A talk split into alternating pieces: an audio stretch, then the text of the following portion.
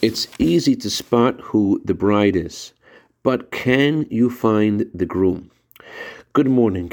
A father took his daughter, a little girl, to a wedding, and the daughter asked her dad, Dad, where is the groom? I could tell who the bride is, but I can't tell who the groom is. Everyone looks the same.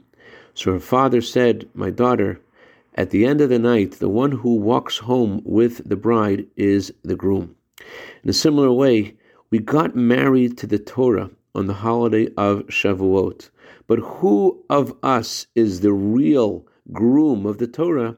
It's the one who takes the bride home. It's the one who actually studies more Torah than before.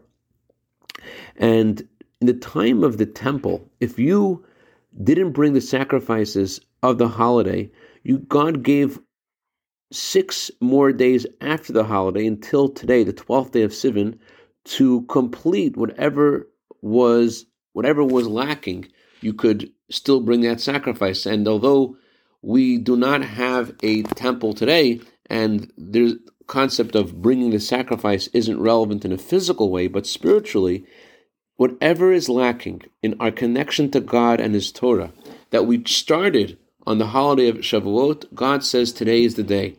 And just like the Talmud says that all seventh are beloved, and that's why Hoshana Rabbah, the seventh day of Sukkot, is a special day. Today is a uniquely special day of all of the, the seven days of Tashlumin to make good decisions, to learn more Torah, to share more Torah, and to bring the Torah's blessing down to all of our people for all good and Mashiach to come immediately.